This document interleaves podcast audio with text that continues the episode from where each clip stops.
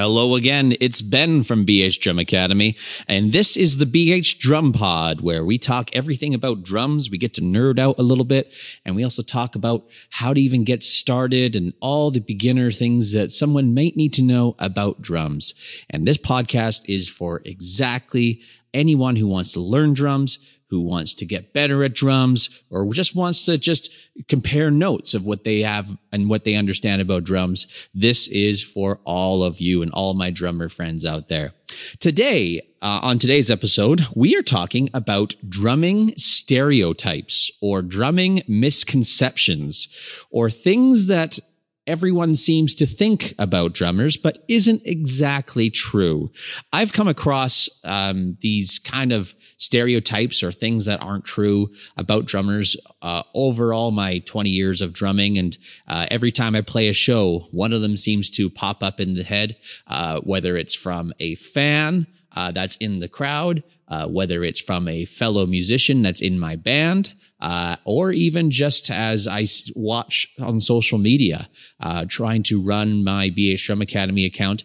I uh, often follow lots of popular accounts that are um, all about drums and and people who are showing off their coolest drum beats or coolest fills or uh, playing their playing some sweet songs. And I see quite a lot of times these um, stereotypes that pop up about drummers. And what so what I thought I'd do is talk about them a little bit and kind of uh, I guess, debunk some of them. And I've come up with four of my uh, biggest drum stereotypes that I see quite a lot of the time.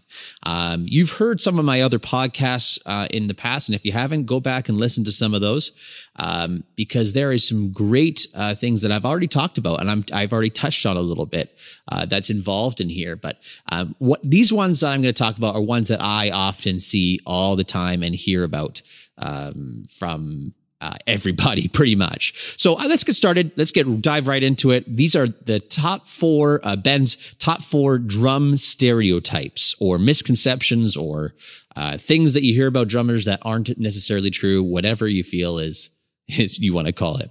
Uh, number one is speed is everything. Speed is everything. I hear this uh, this stereotype a lot. I see it a lot as well, and especially a lot on social media. Uh, it is hard to avoid um, of people online and uh, cool YouTube videos and cool social media of some very impressive posts and fantastic drumming uh, where they are going extremely fast on the drums, uh, doing fills or soloing or whatever. And I gotta say, it is really cool to see. It is very, very fascinating to see. Um, and it is, especially when it's just the drums, it, it sounds really awesome. But, and here's, here's where I, I, I kind of talk about why it's, why it's a bit of a stereotype. The big but with, with speed is that it doesn't necessarily always fit in in a music. Uh, so, for example, when you're playing with a band and you are the drummer and you are playing with a band and you're trying to uh, you're playing maybe a favorite cover or you're writing some original music or you're just jamming, um, you playing those really really fast uh, speed solos, uh, drum fills or drum beats or whatever it is, playing super, super fast is not always the best idea when you are trying to be a part of the band or part of the music. So a song has a bunch of parts that are involved in it, right? You have the rhythm, you have percussion, you have the leads, you have the harmonies, you have guitar, you have all of these things that are layered on top of each other. And if it's done right, it can really make something beautiful. Um, and certain parts of songs um, need to make space for certain instruments to shine through. So one problem is that comes across with drummers is that when someone starts to play really fast or super technical or uh, at hyper speed um, over other people's parts, the song and the music starts to sound a little uh, bad. I guess I'll just be blunt about it. Um, and it starts to sound really jumbled and uh, all kind of mashed together, and seems to not really fit. As a fan, it's super impressive. If you're in the crowd and you're watching a drummer go really, really fast, uh, playing the drums, the first instinct is, holy moly, that is a good drummer. But in hindsight, what does a good drummer mean? What does a good drummer mean?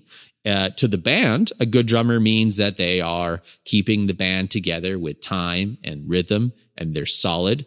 They're not needing to do anything super flashy. They're part of a group and each part of the member makes way and gives space to other instruments at certain parts of the song. And you're kind of a collective of the whole. As a fan, what a good drummer is, is that they are, uh, they choose their moments to be very flashy and impressive, but they also want a good beat to dance to. Uh, they also want something that is going to, they're going to leave the concert with as like this nonstop rhythm that they can't get out of their head. Speed will come naturally with good technique. If someone wants to get really fast at the drums, awesome. Go for it. That's absolutely fine. And in fact, some music styles call for it. Uh, like punk, for example, it, it thrives itself on being super fast. Or thrash metal, for example, it thrives itself on being super fast. Blast beats, um, if you know what that is. Um, think of it like really, really fast um, Slipknot, basically. Um, those kind of um, songs require you to be fast, and that totally makes sense. But not all music styles involve speed. So, is speed everything to drums and being part of the band and and making music in general? No, it's not. As much as we want it to be, and as impressive as it is, it's not everything to drums. I think it would be, in my personal opinion, in my experience, it is a lot more admirable from fans and band members and uh, all uh, participants of your music um, is to be, you know, very solid, uh, a good back uh, backline drummer, and also to keep a good, solid foundation for your band uh, to thrive together with. So that is my drum stereotype number one. Um, my next drum stereotype, number two, is the more drums and cymbals that you have, the better. and I'll say that one more time. The more drums and cymbals you have, the better. And I gotta admit, I was guilty of this. As a new drummer, when I became a new drummer, um, I had watched lots of concerts and lots of concert footage, and I was really infatuated with um, the drummers, and anytime I would watch live footage. I also would like to watch um, YouTube videos or online content. I guess it wasn't YouTube back when I was started playing drums, but I would watch like DVDs and and uh, and other live footage, and I would always see the drummer have these big, huge, impressive drum kits, and they have perhaps like maybe six to seven cymbals. They have about four rack toms, two floor toms, and sometimes two bass drums, um, and lots of auxiliary equipment. And it was, it was a really cool kit. And I was like, whoa, could I, I could, I really wonder what it's going to be like to play on that kit. And so I thought my, my, my understanding of what needed to happen to be a good drummer is to have all the kind of the tools in the toolbox.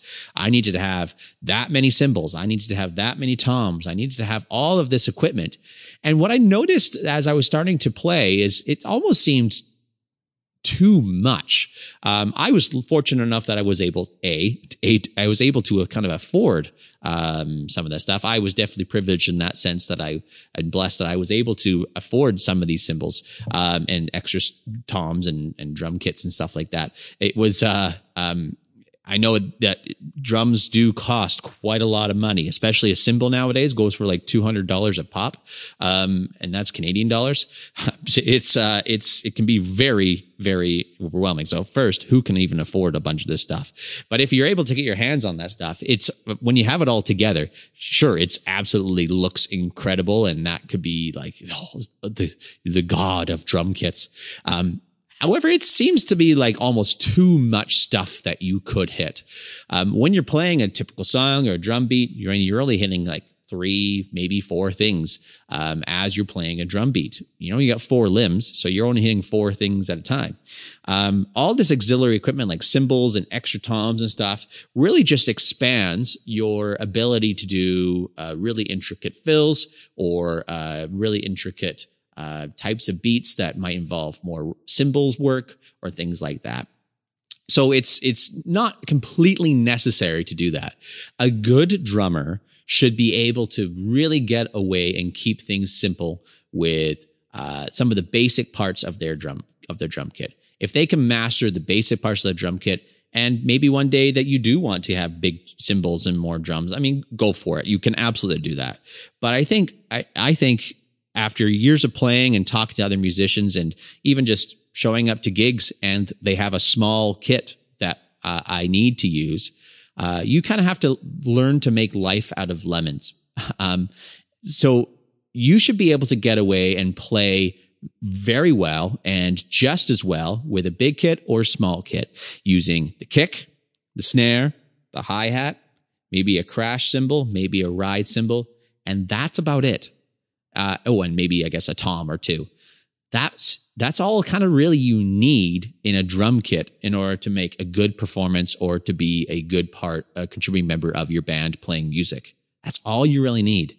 All that extra stuff, extra toms, extra cymbals is complete, uh, completely optional and completely auxiliary. So you don't necessarily need to have good drums or more drums and more cymbals to be a better player or it's like a better thing. I once thought that and uh, I've proven myself wrong many, many a time. And I see it quite often. You ever see like street performers play? They don't have huge drum kits. Uh, they only play on sometimes just one or two little things, and you can really make uh, a really great uh, sounding drums from anything. Number three is all drummers need to have a, a, solo or a big ending in their performances, like a solo, as in like maybe a two minute drum solo that's epic and, and everyone goes, ah, ooh, ah at you. Or maybe this great big ending at a, at the end of a song where the drums go super, super fast and, and the guitars are thrashing and it ends on this big bang at the end. Uh, I mean, as, as awesome as those things are, especially as a fan in live shows, uh, it really puts a lot of pressure on drummers to be able to have that performance there. Uh, what I've noticed over many, many years is that I get I receive a lot of pressure um, as a performer. I receive a lot of pressure from fans um, to do these big, huge drum solos or drum endings or at, at the end of songs or in a performance. I don't really get the same pressure though from uh, the other musicians that are in my band, which I found really interesting.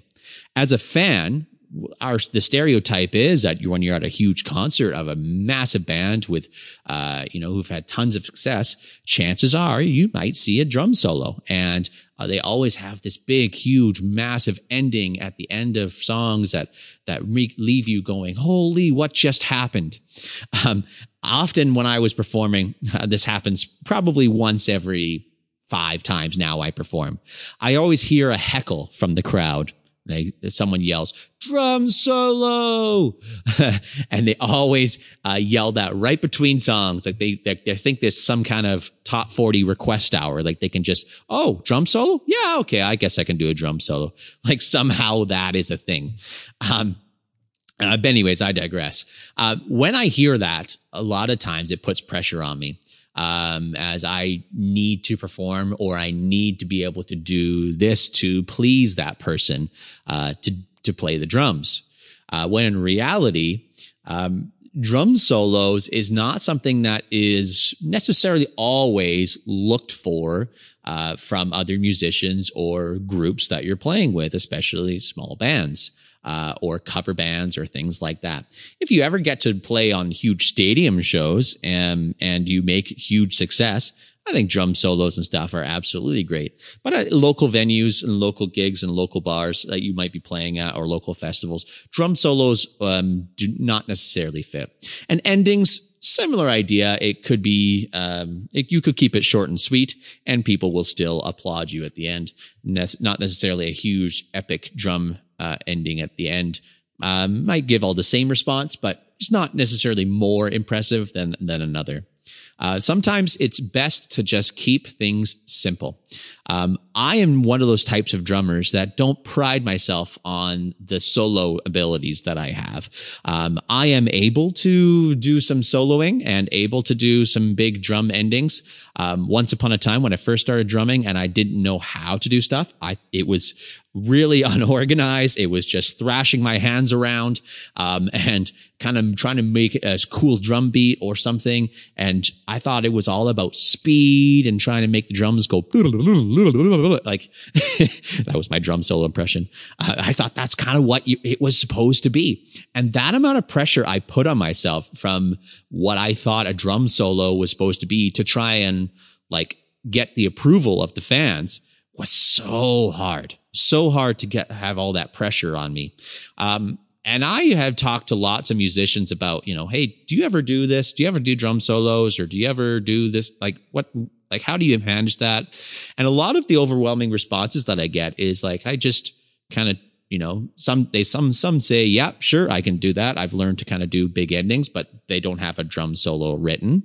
Um, and others I have talked to have said, uh, you know, I just, re- I don't solo. I refuse to solo, um, and do all these huge fancy endings because I, um, am a part of a whole. And that's, that's kind of the approach that I, I, I believe, um, that good drummers should have is being a part of the whole. If there's a moment or if your band calls for it where there is solo or big endings, Absolutely. Sometimes you need that good old trash can ending, but it does not necessarily need to drag out for minutes and minutes on end. Um, because at some time you're like, it's really hard to kind of write a piece of drum soloing that's for two minutes long in general. Um, it's good to have kind of those things in the bag and it's absolutely impressive.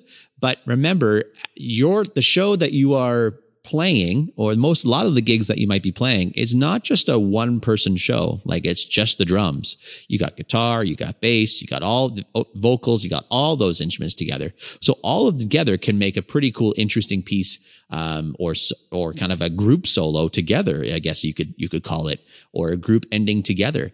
But it's uh, it's not a one person show uh, for for drumming and drum solos. So um, I think one thing that how to address this stereotype is to make a decision about what style of what type of player that you are. Are you a type of person that really uh, thrives on doing drum solos or really believes that yes, you should do a drum solo or have one at least prepared? Uh, and if you are that person, great. That's absolutely fine. Uh, but if you could also be the exact opposite type of person where they say, I don't do drum solos. I like to be part of the part of the band and I want to be one piece of the puzzle of the band that I that I'm playing with and be a musician with the, with my group versus like a one person show. Uh, and have these abilities uh, kind of in the back pocket. That could also be your thing. That is my style. I choose not to do big drum solos. And I have some written here and there because I'd like to I'd like to toy around with it here and there. But um, when I'm playing gigs, I never solo. I never drum solo. I, I don't, and that's that's um, that's a me thing. I just choose not to drum solo. Even if I hear it in the crowd, I I kind of tell myself I heard it, but I'm not going to appeal to the crowd. I, you know, I'm executing the plan of the band. Uh, we have written this performance together, and we are confident as a band and a group that this is going to be a great show, and that's how we kind of perform it. So, uh, drum solos and big endings is not something you have to do by all means to be a good drummer. Okay. Just want to get that out there.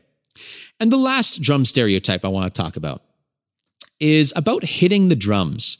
Um, they say that, especially in rock music, that if it ain't loud, it's crap. or uh, at least that's what Dee Snider says on the House of Hair on, on our local radio station.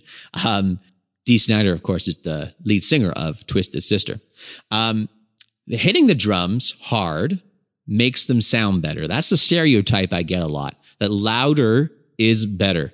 You actually have to beat the crap out of these drums. You have to really punish them uh, to get the best sounds out of them. Like you have to really hit a cymbal hard. Uh, you have to hit the drum really hard to make loud, like to make it sound and ring the best as it possibly can. And that is actually incorrect. That's actually incorrect. Drums and cymbals are designed to resonate or vibrate at certain frequencies the best. Uh, all sound is made through sound waves. And if a sound is made too, uh, hit too hard or the sound wave is too big, it can also bring a lot of unpleasing frequencies to the ear and kind of almost like a little buzzing and, and can also like make some damaging noises uh, not only damaging to the equipment, but damaging to your ears. Um, and it doesn't sound as good as its perfect um, type of frequency that the drum or the cymbal is designed to do.